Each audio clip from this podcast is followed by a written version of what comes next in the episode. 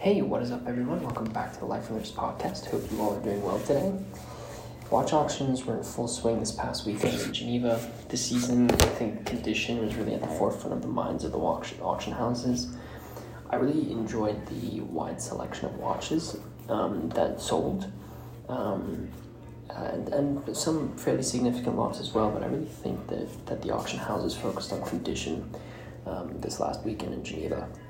I think it also really, you know, gets you excited uh, for the next auction, which is going to be in Hong Kong coming up. So things to look forward to. But what I thought I would do is talk through some of the lots that I thought were quite interesting at each of the auction houses.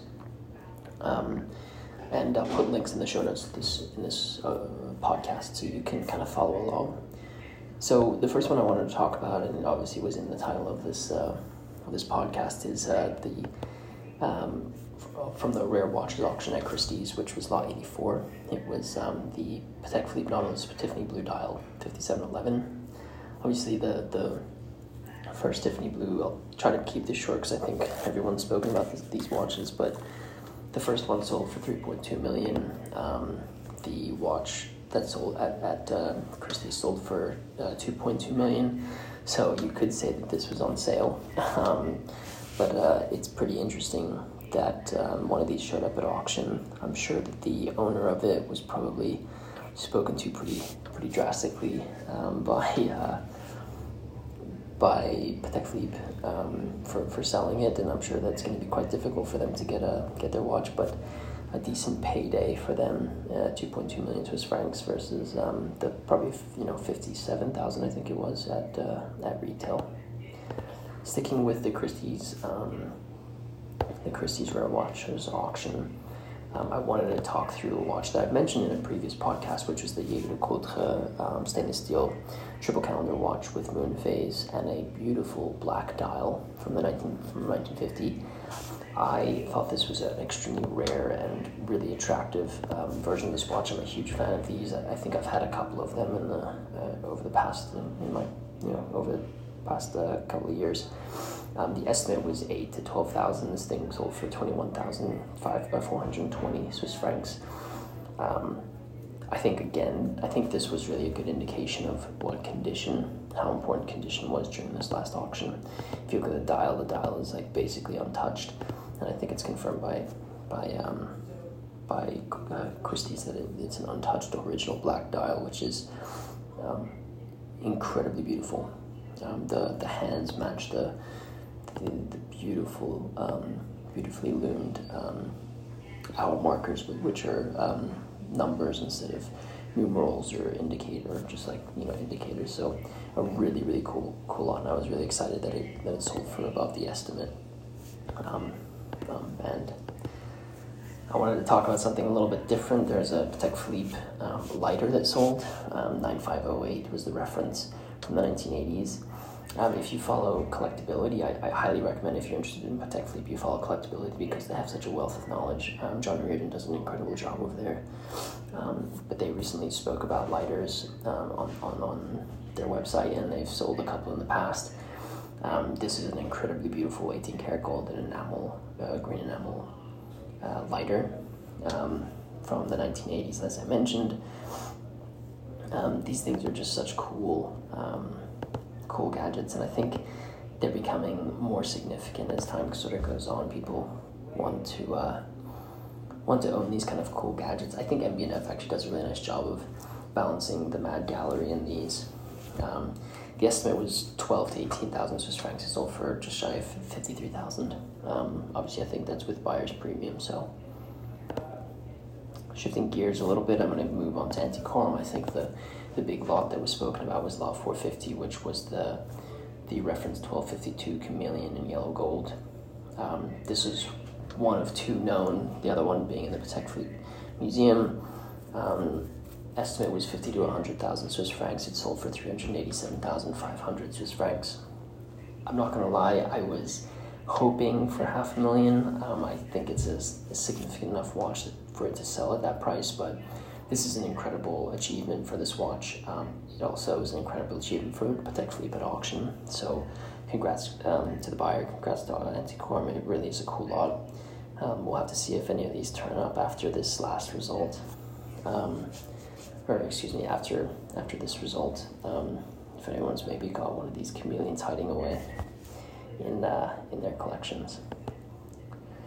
I mentioned this watch in, in one of these previous um, auction um, auction previews, but um, there was a, and I've mentioned this section on our Instagram as well. There was a reference E857 Memovox Deep Sea, um, which uh, I had spoken to about on Instagram as a sort of you have to appreciate the condition of this watch. It definitely is in all original condition, but the bezel is not in untouched condition, which might deter some collectors. Um, it sold for 30,000 Swiss francs, which was the top estimate. Between 20 and 30 was the estimate. I do think this probably went to a collector who appreciates this type of condition. The all originality and the sort of life that it's lived is um, definitely apparent with this one. I know I mentioned at the beginning of the podcast that condition was at the forefront. I do think it goes the entire spectrum, both condition in all originality, but also in really high quality originality. Sticking with Antiquorum, there was a reference 570 with a black dial that sold for 131,000, which was um, well above the 50 to 80,000 Swiss franc estimate. Black dial Calatravas are very difficult. This was confirmed by the by the um, by the archives, um, and was uh, was in really good condition for something that sold in 1941, especially with a black dial. Um, this came from Germany, which also was kind of cool to, to think about what was going on in 1941. Um, there was also an incredibly beautiful, and this was all over Instagram, um, an incredibly beautiful pink gold um, 1463 with pink um, gold dial. It was quite interesting that this didn't sell for much more than I, than than what it did. Um, 1463s are really um, are really popular. The estimate was 250 to 450,000 Swiss francs. It only sold for 325. The only thing I can think of is perhaps the condition wasn't in wasn't uh, wasn't perfect. Um, the hallmarks looked pretty pretty good on the sides of the case. The only thing I can think of is maybe the lugs look a little bit, um, or at least the top of the lugs look a little bit um, soft. But I, I couldn't imagine that this that would deter someone from really, um, really going in. Maybe the market for 1463 pink on pinks are just a little bit softer. Um, it is a beautiful watch, and um, definitely very jealous of the new owner. Um, another watch that I think was a sort of hallmark for the for Phillips was um, the Audemars Piguet Yellow Gold chronograph with full calendar and moon phase, reference 831. I mentioned this on Instagram, but I do think it's one of the most significant watches to sell. It's hard to get vintage Audemars Piguet. It's hard to get complicated vintage Audemars Piguet. Um, the estimate was 150 to 300,000. This went for well above at 736,600. I think that is with buyer's premium. Um, again, I think for me, I think this shows the significance of Audemars, vintage Audemars Piguet to the market. Um, I wouldn't be surprised that we saw some other things pop up now that this sort of achieved this sort of result. Um, I think maybe in the next year or two we could see a trend towards these. What's even crazier is this watch was only 33 millimeters in diameter. A lot of vintage watch collectors sort of sort of you know shy away from these sizes because they don't really fit on the, in the modern modern market. But for me, this would be a perfectly sized watch for my wrist. Sticking with Phillips, um, lot three was a Cartier Pebble. This was number 71 of 150 pieces that were manufactured in 2023. It sold for 106,680. Estimate was 30 to 60,000. Um, I think this was. Um, there were a lot of questions, I think, going into the year of whether or not vintage Cartier or watches of these smaller sizes um, would really um, continue to be popular. But I do think this shows the resilience of of um, that sort of trend. I think you, I have been seeing some collectors wearing small, dressy uh, Piaget watches, um, and I think this is a nice sort of um, example of how this uh, could probably be um, could probably um, be a trend that will continue over the next uh, next year. Another watch that I have spoken about is um, the uh, um, dive watch with a Bakelite bezel and date that was in absolutely incredible condition. Something that I, I haven't seen this type of condition on this watch um, for a very long time. It's estimated to go between 40 and 80,000 Swiss francs, went for 120,000 Swiss francs. Um, I was expecting more, if I'm completely honest. These are really, really rare. I think it's known that there's something like 10 of these that were ever produced, um, or a very small amount of these that were ever produced. Um, there was another example that sold for 131,000 Swiss francs in 2018. Um, excuse me, I found it here. Less than 60 examples of this were, were made. Um, it went for around the same as what it went for, the other example went for in 2018. And for some reason, I just thought it was going to go for more because I do think the condition on this one was even better. Um, so maybe a soft result for, for vintage divers one of the watches that sold for I want to say one of the highest prices this this uh, past weekend was a Rolex Reference 6270, which was um, really really rare in yellow gold uh, chronograph. It's a cosmograph with diamond pave dial, sapphire indices, uh, Breguet diamond set bezel, and uh, it still had the original case back on it. It was also phenomenal, basically original condition. It really was really was not worn. There was super sharp bevels with um, a little bit of oxidation on the on the um, gold um, bracelet, yellow gold bracelet. Um, it sold for a whopping 3.69 million Swiss francs. Estimate was 1.2 and 2.4 million Swiss francs. Um, this is huge, and I think it shows the, the desire to have to collect maybe some oddball uh, chronograph, Rolex chronographs. Um, so still a lot of resilience, I think, for uh, for those. One of the lots that I think was probably one of the headliners was um, the Biver uh, unique titanium Carillon minute repeater tourbillon wristwatch that was a prototype with an obsidian dial. Um, obviously, Biver, Jean-Claude Biver and his son launched um, launched their brand. Um, I think there were mixed opinions on these. I think definitely showed a lot of watchmaking prowess, which is impressive and I think describes Jean-Claude Biver and his son, sort of their vision for the company. Um, but some people say, you know, another tourbillon minute repeater is, or another tourbillon minute repeater is, um, it's uh, definitely, definitely something. Uh, there's a lot of them out there, and uh, don't know if the watch world really need another one.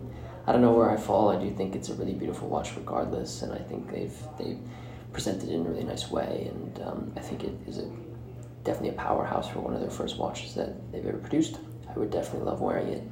Um, what was interesting is um, this was sold by Phillips, and um, the estimate was actually on request, so they didn't actually give a band for these. I think the the production ones that they're selling were something around 500,000 Swiss francs. This one sold for 1.27 million Swiss francs, so well above what um, what the uh, um, what the estimate was. Um, if you flip, flip the watch over, you can see that the movement is signed prototype 1, and then at the bottom it says prototype pour JCB. So this was a watch that was made for Jean-Claude Biver and was um, sold. Um, it's a whoever owns it now, I think, is definitely, um, you know, I'll read from Phillips. He said, the present watch will also be unique in its configuration as will be the only Biver watch in titanium with silver obsidian dial. Never again will this configuration be used for anyone else other than the owners of this piece. He or she has the option of commissioning his or her next Biver pieces in titanium and obsidian. As such, as such, these watches will remain unique. So basically, what you're buying here is the opportunity to have this configuration on all your other Biver watches, which I think is a pretty cool um, thing that was purchased. So the watch collector probably has a nice little in with the brand here. Um, moving on to Sotheby's. Uh, Sotheby's had a really cool reference 96 from 1979.